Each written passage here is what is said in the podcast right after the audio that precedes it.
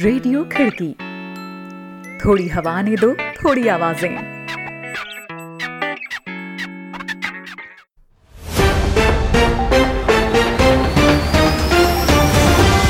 आज है तेरह जुलाई दिन सोमवार, खिड़की इंटरनेशनल बुलेटिन में अभिवादन स्वीकार करें रोहित जोशी का।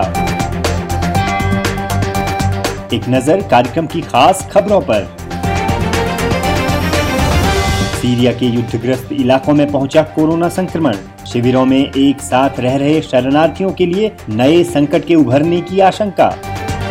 पोलैंड में फिर राष्ट्रपति बनेंगे अंद्रजेज डूडा। चुनावों में कांटे की टक्कर के बाद मिली जीत। हाउथी विद्रोहियों ने उड़ाया सऊदी अरब का एक ऑयल रिफाइनरी प्लांट। गठबंधन सेना का हाउथी विद्रोहियों पर आरोप, नागरिक इलाकों पर छोड़ी थी मिसाइलें और ड्रोन। रहेंगी दुनिया भर की और भी अहम खबरें तो बने रहे इंटरनेशनल बुलेटिन में रोहित जोशी के साथ।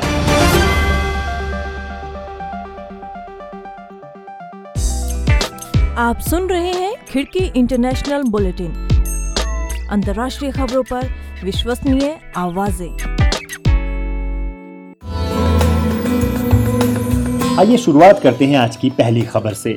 कोरोना वायरस के मामले अब उन संवेदनशील इलाकों से भी दर्ज किए जाने लगे हैं, जहाँ अब तक यह संक्रमण नहीं फैला था। पहले ही युद्ध की भयानक मार झेल रहे सीरिया के इडली प्रांत में भी अब कोरोना संक्रमण से तीन डॉक्टरों और एक नर्स के संक्रमित पाए जाने की खबर है। युद्ध प्रभावित इस इलाके में कई शरणार्थी बड़े बड़े शिविरों में एक साथ रह रहे हैं। ऐसे में आशंका जताई जा रही है कि अगर संक्रमण उन शिविरों तक पहुँचता है तो पहले से ही अभूतपूर्व मानवीय संकट से जूझ रहे इन शरणार्थियों के सामने एक और भयानक संकट आ खड़ा हो सकता है। एक रिपोर्ट सुनते हैं अभिनव श्रीवास्तव से। कोरोना वायरस ने अब उत्तर पश्चिम सीरिया के युद्धग्रस्त इदलिब प्रांत में भी दस्तक दे दी है। यहाँ तीन डॉक्टरों और एक नर्स को कोविड 19 से संक्रमित पाया गया है। इस इलाके में कोरोना वायरस के संक्रमण का ये पहला मामला है। इसके बाद आंतरिक रूप से विस्थापित हुए सीरियाई शरणार्थियों के शिविरों यानी आईडीपी कैंप में इसके तेज़ी से फैलने का खतरा काफ़ी बढ़ गया है। ये मामला ऐसे वक्त में सामने आया है जब संयुक्त राष्ट्र सुरक्षा परिषद में सीरिया में मानवीय मदद पहुँचाने का प्रस्ताव कई कोशिशों के बीच पास नहीं हो पा रहा है। हाल के कुछ महीनों में इन विशाल शिविरों में रहने वाले शरणार्थियों की तादाद काफ़ी बढ़ गई है क्योंकि रूस समर्थित सीरियाई सरकार के बलों ने विद्रोहियों के बड़े और आखिरी गढ़ कहे जाने वाले इदलिब पर फिर से नियंत्रण करने के लिए हमले तेज कर दिए हैं। इस साल में मार्च में रूस और तुर्की की मध्यस्थता से लागू हुए युद्ध विराम के पहले तक 10 लाख लोग विस्थापित हो चुके थे। खास तौर से इदलिब बड़े पैमाने पर मानवीय संकट झेल रहा है। संक्रमण का ये पहला केस बाबल हवा सीमावर्ती अस्पताल में काम करने वाले डॉक्टर में बृहस्पतिवार को सामने आया, जो हाल ही में तुर्की से लौटा था। अन्य दो केस पास के अतमेह गाँव के अस्पताल में मिले हैं। इसके बाद इस अस्पताल के सारे डॉक्टरों, मरीजों और अन्य कर्मियों को क्वारंटाइन कर दिया गया है। साथ ही 25 जून के बाद से यहाँ आए सारे लोगों की कोरोना जाँच कराई जाएगी। सीरिया की अंतरिम सरकार के स्वास्थ्य मंत्री महम अल शेख ने बताया कि हम पूरी कोशिश कर रहे हैं कि कोरोना वायरस इस इलाके में ना फैले। उन्होंने कहा कि विश्व स्वास्थ्य संगठन की ओर से जारी एहतियाती उपाय और अन्य निर्देशों का पालन लोगों से कराया जाएगा। सीरिया में कोरोना से निपटने को तालमेल बनाने वाली समिति के प्रमुख मोहम्मद हल्लास का मानना है कि सुरक्षा बरतने के सारी कोशिशों के बावजूद घनी आबादी वाले इन शिविरों में वायरस के प्रसार का खतरा बना हुआ है। बता दें कि साल 2011 में सीरिया में युद्ध छिड़ने से पहले इदलिब की आबादी तकरीबन 15 लाख थी, जो अब तकरीबन दोगुनी हो चुकी है।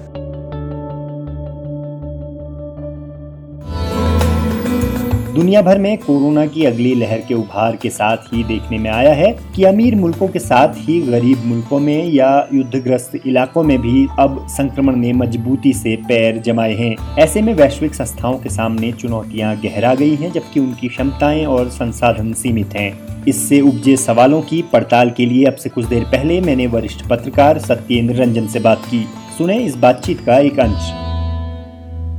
देखिए, पहली बात तो ये है कि अभी कोरोना महामारी है कोविड 19 इसको कैसे कंट्रोल किया जाए ये किसी को मालूम नहीं। पहली बात तो ये है, क्योंकि आप इसे देखिए, जहाँ पर जिन देशों में आज ही सुबह ये खबर आई है कि हांगकांग में की तीसरी जो लहर है वो आ गई है वहाँ पर, और वहाँ पर फिर से मामले बढ़ रहे हैं। हांगकांग काफ़ी विकसित जगह है और काफ़ी वहाँ पर सिस्टम काफ़ी मज़बूत है। इसके बावजूद चीन में भी हम लोगों ने देखा, हालाँकि चीन ने अपने सेकेंड वेव को भी ठीक से कंट्रोल कर लिया। कैटोलोनिया, जो की स्पेन का हिस्सा है, वहाँ पर फिर से लॉकडाउन लागू आज से किया जा रहा है। तो कहने का मतलब यह है कि जो दुनिया के देश हैं, जहाँ पर बहुत से देशों ने कंट्रोल कर लिया है, स्पेन के बारे में आम धारणा है कि वहाँ कंट्रोल हो गया, इटली में कंट्रोल हो गया। फ्रांस में तो कई दिन से एक भी केस नहीं आए हैं, या ब्रिटेन में भी काफ़ी हद तक उस पर काबू पा लिया गया है। लेकिन ये काबू अंतिम रूप से पा लिया गया है, ये कहना अभी किसी के लिए संभव नहीं है, क्योंकि जब तक इसका वैक्सीन नहीं है, और इसका कोई रोकथाम के क्या उपाय हो सकते हैं हैं। एक उपाय लोगों के दिमाग में था लॉकडाउन का, जो कि करके देख लिया गया और उससे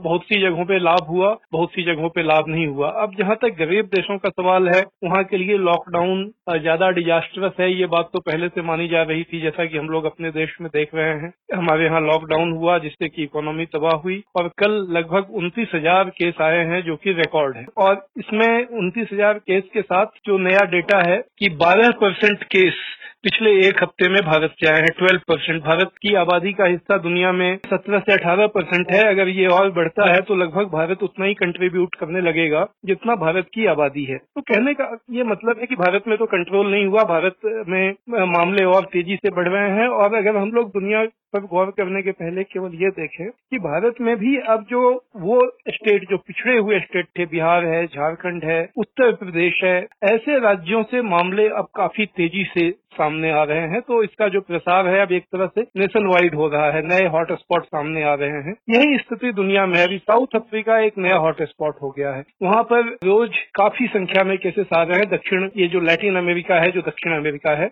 उसको हम लोग जानते ही हैं कि वहाँ पेरू से लेकर के मैक्सिको और जो दूसरे कई छोटे छोटे देश हैं, वहाँ पर ये मामले बढ़ रहे हैं। तो एक तो पहली बात है कि ये संकट बहुत ही गंभीर हो चुका है। इसका पहला वेव आया बहुत सी जगह, अब दूसरा वेव आया है। अमेरिका जैसा जो सबसे धनी देश है, जिसको कि मानव इतिहास का सबसे धनी देश कहा जाता है, वहाँ पर सारी चीज़ें बेकाबू है। अभी दो दिन पहले पॉल क्रूगमैन, जो नोबेल प्राइज विनर इकोनॉमिस्ट हैं, उन्होंने लिखा है कि ऐसा लगता है कि हम लोग एक टाइटेनिक में बैठे हुए हैं और एक पागल कैप्टन है, पागल कैप्टन है और उसे डुबाने पर आमादा है। कहने का मतलब ये कुल मिलाकर स्थिति लगातार गंभीर बनी हुई है और बहुत सी जगहों पे होती जा रही है। अब जहाँ तक बात है अंतर्राष्ट्रीय एजेंसियों की तो अंतर्राष्ट्रीय एजेंसी जो स्वास्थ्य के क्षेत्र में काम करती है वो डब्ल्यूएचओ है। डब्ल्यू के बारे में पिछले दिनों में जो हुआ है, हम लोग सब जानते हैं कि इस मौके पर जबकि ये महामारी आई तो अमेरिका ने वो कदम उठाया जो इसको और कमज़ोर करने वाला है। उसने इसके फंड के अपने को विड्रॉ किया और अब फॉर्मली भी वो विड्रॉ कर गया है इससे। वो सबसे बड़ा इसके लिए कंट्रीब्यूटर था पैसे का। तो इस समय जब डब्ल्यू को मज़बूत करने की आवश्यकता थी, ये आवश्यकता थी कि उसे संसाधन, मानव संसाधन और जो पैसे का संसाधन होता है, दोनों ज़्यादा उपलब्ध कराए जाए, तब उसे कमज़ोर कर दिया गया है। और इससे डब्ल्यूटीओ की जो क्षमता है हस्तक्षेप करने की वो बहुत कम हो गई है। लेकिन ये बात ध्यान में रखनी चाहिए कि जहाँ तक हेल्थ का सवाल है, उसमें डब्ल्यू की भूमिका रिकॉमेंडेटरी होती है सलाह देने की होती है, उसकी भूमिका कुछ संसाधन उपलब्ध कराने की होती है। लेकिन अंततः ऐसी चीज़ों को जो अलग अलग देशों का अपना स्वास्थ्य सिस्टम है, अपना हेल्थ केयर सिस्टम है, उसको ही निपटना पड़ता है। और जब गरीब देशों में तो ये सिस्टम हमारे देश में तो ये सिस्टम एक तरह से कोलैप्स कर चुका है बहुत पहले, जो पब्लिक हेल्थ केयर सिस्टम है पूरी दुनिया में पिछले तीस साल में न्यू लिबरल इकोनॉमिक पॉलिसी के तहत प्राइवेट हेल्थ सिस्टम को बढ़ावा दिया गया। उसका नतीजा है कि आज सभी ऐसे देश जिन्होंने इस पे आँख मूंद के पालन किया, आज अपने को असहाय पा रहे हैं और उनके पास कोई उपाय नहीं है। अंतर्राष्ट्रीय एजेंसियाँ उनमें उनकी कोई मदद शायद ही कर सकती हैं और इसलिए वो भी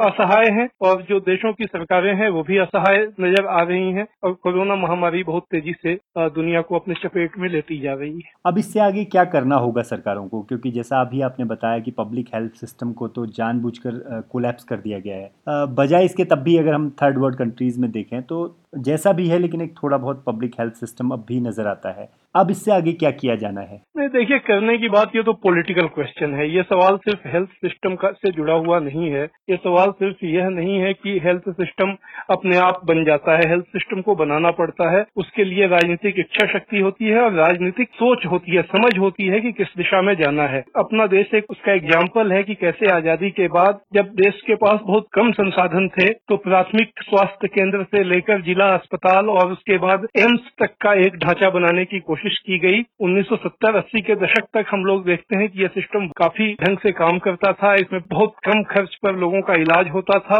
काफ़ी जो गंभीर बीमारियाँ हैं उन, उनका इलाज भी एक आम आदमी का भी संभव था। लेकिन नब्बे के बाद इक्यानवे के बाद जब से ये नई नीति आई जिसमें कि प्राइवेट सेक्टर को हर चीज़ में प्रॉफिट को प्राथमिकता दी गई स्वास्थ्य जैसे क्षेत्र में भी फॉर प्रॉफिट जो काम करने वाली कंपनियाँ हैं, उनको जगह दी गई। उन्होंने चमकदार हॉस्पिटल बनाए। हेल्थ टूरिज़्म का कॉन्सेप्ट लाया गया कि बाहर के लोग हेल्थ टूरिज़्म करने आएँगे। ये सारी चीज़ें पिछले तीस साल से चलती रही, लेकिन ज़मीन पर जो सिस्टम है, इसी के साथ वो खत्म होता गया। और आज जब कोरोना महामारी आई है तो ये जो सिस्टम थे, जो चमकते हुए अस्पताल हैं बड़े बड़े फाइव स्टार कल्चर के, जहाँ पर बहुत अच्छा आपको रेस्टोरेंट मिलेंगे, वहाँ पर बैठने की बड़ी अच्छी व्यवस्था मिलेगी, लेकिन सिर्फ़ उन समाज के ऊपर पाँच दस या पंद्रह परसेंट लोगों के लिए वो उपलब्ध हैं, जिनके पास पैसा है। लेकिन अब जब कोरोना महामारी आई है तो उनका भी इलाज करने में वो सिस्टम पूरी तरह से अक्षम साबित हुए हैं। ये साबित हो गया है कि सिर्फ़ पब्लिक हेल्थ केयर सिस्टम ही ऐसी स्थिति से निपट सकता है। तो यही बात है, इसी दिशा में बढ़ना पड़ेगा। लोगों।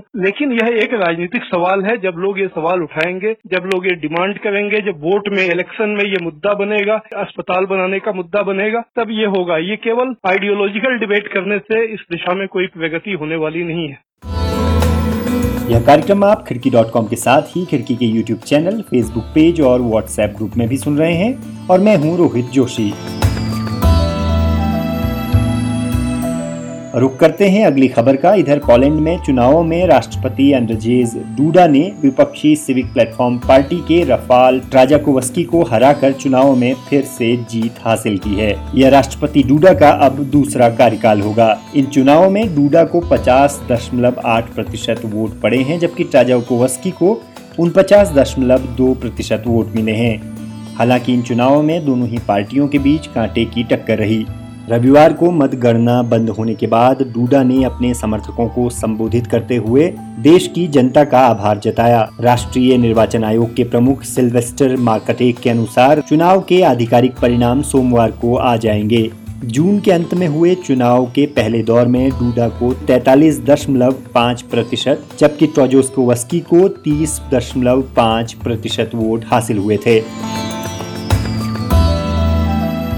इधर सूडान में पिछले साल उमर अल बशीर के शासन के तख्ता पलट के बाद सत्ता में आई अंतरिम सरकार ने अब तक चले आ रहे ऐसे सभी कानूनों को खत्म कर दिया है जो मानवाधिकारों का उल्लंघन करते थे। कुछ महीने पहले ही वहाँ महिलाओं के खतने को अपराध घोषित किया गया था और अब इसने वहाँ कानूनी रूप भी हासिल कर लिया है। इसके अलावा गैर मुस्लिमों को शराब पीने, इस्लाम त्यागने और महिलाओं को बिना पुरुष रिश्तेदारों के सफ़र करने का अधिकार भी दे दिया गया है। सूडान के न्याय मंत्री नसरुद्दीन अब्दुल बरी ने इन सभी कानूनों की घोषणा करते हुए कहा है कि मानवाधिकारों का उल्लंघन करने वाले कानूनों को खत्म किया जा रहा है। सूडान में आए इन नए कानूनों को एक नए दौर की शुरुआत माना जा रहा है। क्योंकि इससे पहले सूडान में दशकों से चले आ रहे इस्लामिक कानून ही सब कुछ तय करते थे। सूडान में महिलाओं का खतना करने की परंपरा काफ़ी विवादास्पद रही, लेकिन अब मेडिकल संस्थान या घरों में खतना किए जाने पर तीन साल की सजा और जुर्माना हो सकता है। ठीक इसी तरह सूडान में इस्लाम छोड़ने पर मौत की सजा हो सकती थी, लेकिन अब ऐसा नहीं हो सकेगा। इधर यमन में हाउथी विद्रोहियों ने दावा किया है कि उन्होंने रविवार की रात चलाए गए अपने एक अभियान में सऊदी अरब के दक्षिण में बसे शहर जीजान में मौजूद एक इंडस्ट्रियल कॉम्प्लेक्स में एक बहुत बड़े ऑयल प्लांट पर हमला किया है। हाउथी विद्रोहियों की ओर से यह भी दावा किया गया है कि उन्होंने सऊदी अरब के कई दर्जन सैन्य अधिकारियों को मार डाला है या फिर घायल किया है। इधर सोमवार को सऊदी नेतृत्व वाली गठबंधन सेना ने भी दावा किया है कि उसने सऊदी की ओर दागी गई हाउथी विद्रोहियों की चार मिसाइलों और छह बम लोडेड ड्रोन्स को तबाह कर दिया है। गठबंधन सेना के प्रवक्ता तुर्की अल मल्की ने सरकारी सऊदी प्रेस एजेंसी को दिए गए एक बयान में कहा है कि ये मिसाइलें और ड्रोन विद्रोहियों ने यमन की राजधानी सना से दागे थे और इनका निशाना नागरिक बसासतों को बनाया गया था। हाउथियों के सैन्य प्रवक्ता याहिया सरेया ने इस बात को स्वीकार किया है कि उन्होंने सऊदी सैन्य ठिकानों पर बैलिस्टिक मिसाइल और ड्रोन के हमले किए थे। उन्होंने कहा है कि वह यमन सीमा पर बसे जीजान नाजरान और आसिर के इलाकों में गठबंधन सेना के कई सैन्य ठिकानों को तबाह करने में कामयाब रहे हैं। सरेया ने कहा है कि सऊदी एरमैको के ऑयल प्लांट को उन्होंने जानबूझकर निशाना बनाया था और मिसाइल ठीक निशाने पर लगी। यह ऑयल कंपनी यमन की सीमा से 60 किलोमीटर दूर जिजान के रेड सी शहर में है। यह चार लाख बैरल प्रतिदिन प्रोसेसिंग करने वाली रिफाइनरी है। हालाँकि कंपनी की ओर से इस हमले पर अब तक कोई आधिकारिक बयान जारी नहीं किया गया है। अब चलते हैं अगली खबर की ओर। अमेरिकी नेवी के मरम्मत के लिए लाए गए एक युद्धपोत यूएसएस बोन में रिचर्ड में रविवार सुबह करीब आठ बजकर तीस मिनट पर धमाके के साथ आग लग गई। इस हादसे में करीब 21 लोग जख्मी हो गए हैं, जिनमें से 17 सैनिक हैं। धमाके की वजहों का भी पता नहीं चल पाया है, हालाँकि घायलों को मामूली चोटें आई हैं और उन्हें अस्पताल ले जाया गया है। पेंटागन में अमेरिकी सेना के प्रवक्ता रियर एडमिरल चार्ल्स ब्राउन ने कहा है कि घायल नाविकों में ज़्यादातर को धुएँ की वजह से सांस लेने में दिक्कत आई है और मामूली जख्म है। जहाज़ में आमतौर पर हज़ार लोगों का दल होता है, हालाँकि दुर्घटना के वक्त इस पोत में करीब 160 लोग ही मौजूद थे। अब एक नज़र दुनिया भर में कोरोना संक्रमण पर। वर्ल्डोमीटर्स डॉट इन्फो की वेबसाइट के अनुसार दुनिया भर में कोरोना संक्रमण की तादाद एक करोड़ तीस लाख बासठ हज़ार तीन सौ नब्बे पहुँच गई है। अब तक कुल मौतों का आंकड़ा पाँच लाख बहत्तर हज़ार दो सौ चौदह दर्ज किया गया है और छिहत्तर लाख दस हज़ार पाँच सौ तैतीस लोगों को सुरक्षित भी बचाया जा सका है। यहाँ बताए गए सारे आंकड़े वर्ल्डोमीटर्स डॉट इन्फो से लिए गए हैं। तो दोस्तों, आज का है इंटरनेशनल बुलेटिन। आपको कैसा लगा इस बारे में ज़रूर कमेंट करें। आप जिस भी प्लेटफॉर्म पर खिड़की को सुन रहे हैं, लाइक और शेयर करना ना भूलें। खिड़की के यूट्यूब चैनल को भी सब्सक्राइब कर लें और बेल आइकन टैप कर लें ताकि हर अपडेट आपको मिलती रहे। अभी के लिए रोहित जोशी को दीजिए इजाज़त। कल फिर होगी मुलाकात। आप जहाँ चाहे हमें सुन सकते हैं। खिड़की डॉट कॉम के साथ ही खिड़की के यूट्यूब चैनल और फेसबुक पेज पर भी। नमस्कार। रेडियो खिड़की। थोड़ी हवा ने दो, थोड़ी आवाज़ें।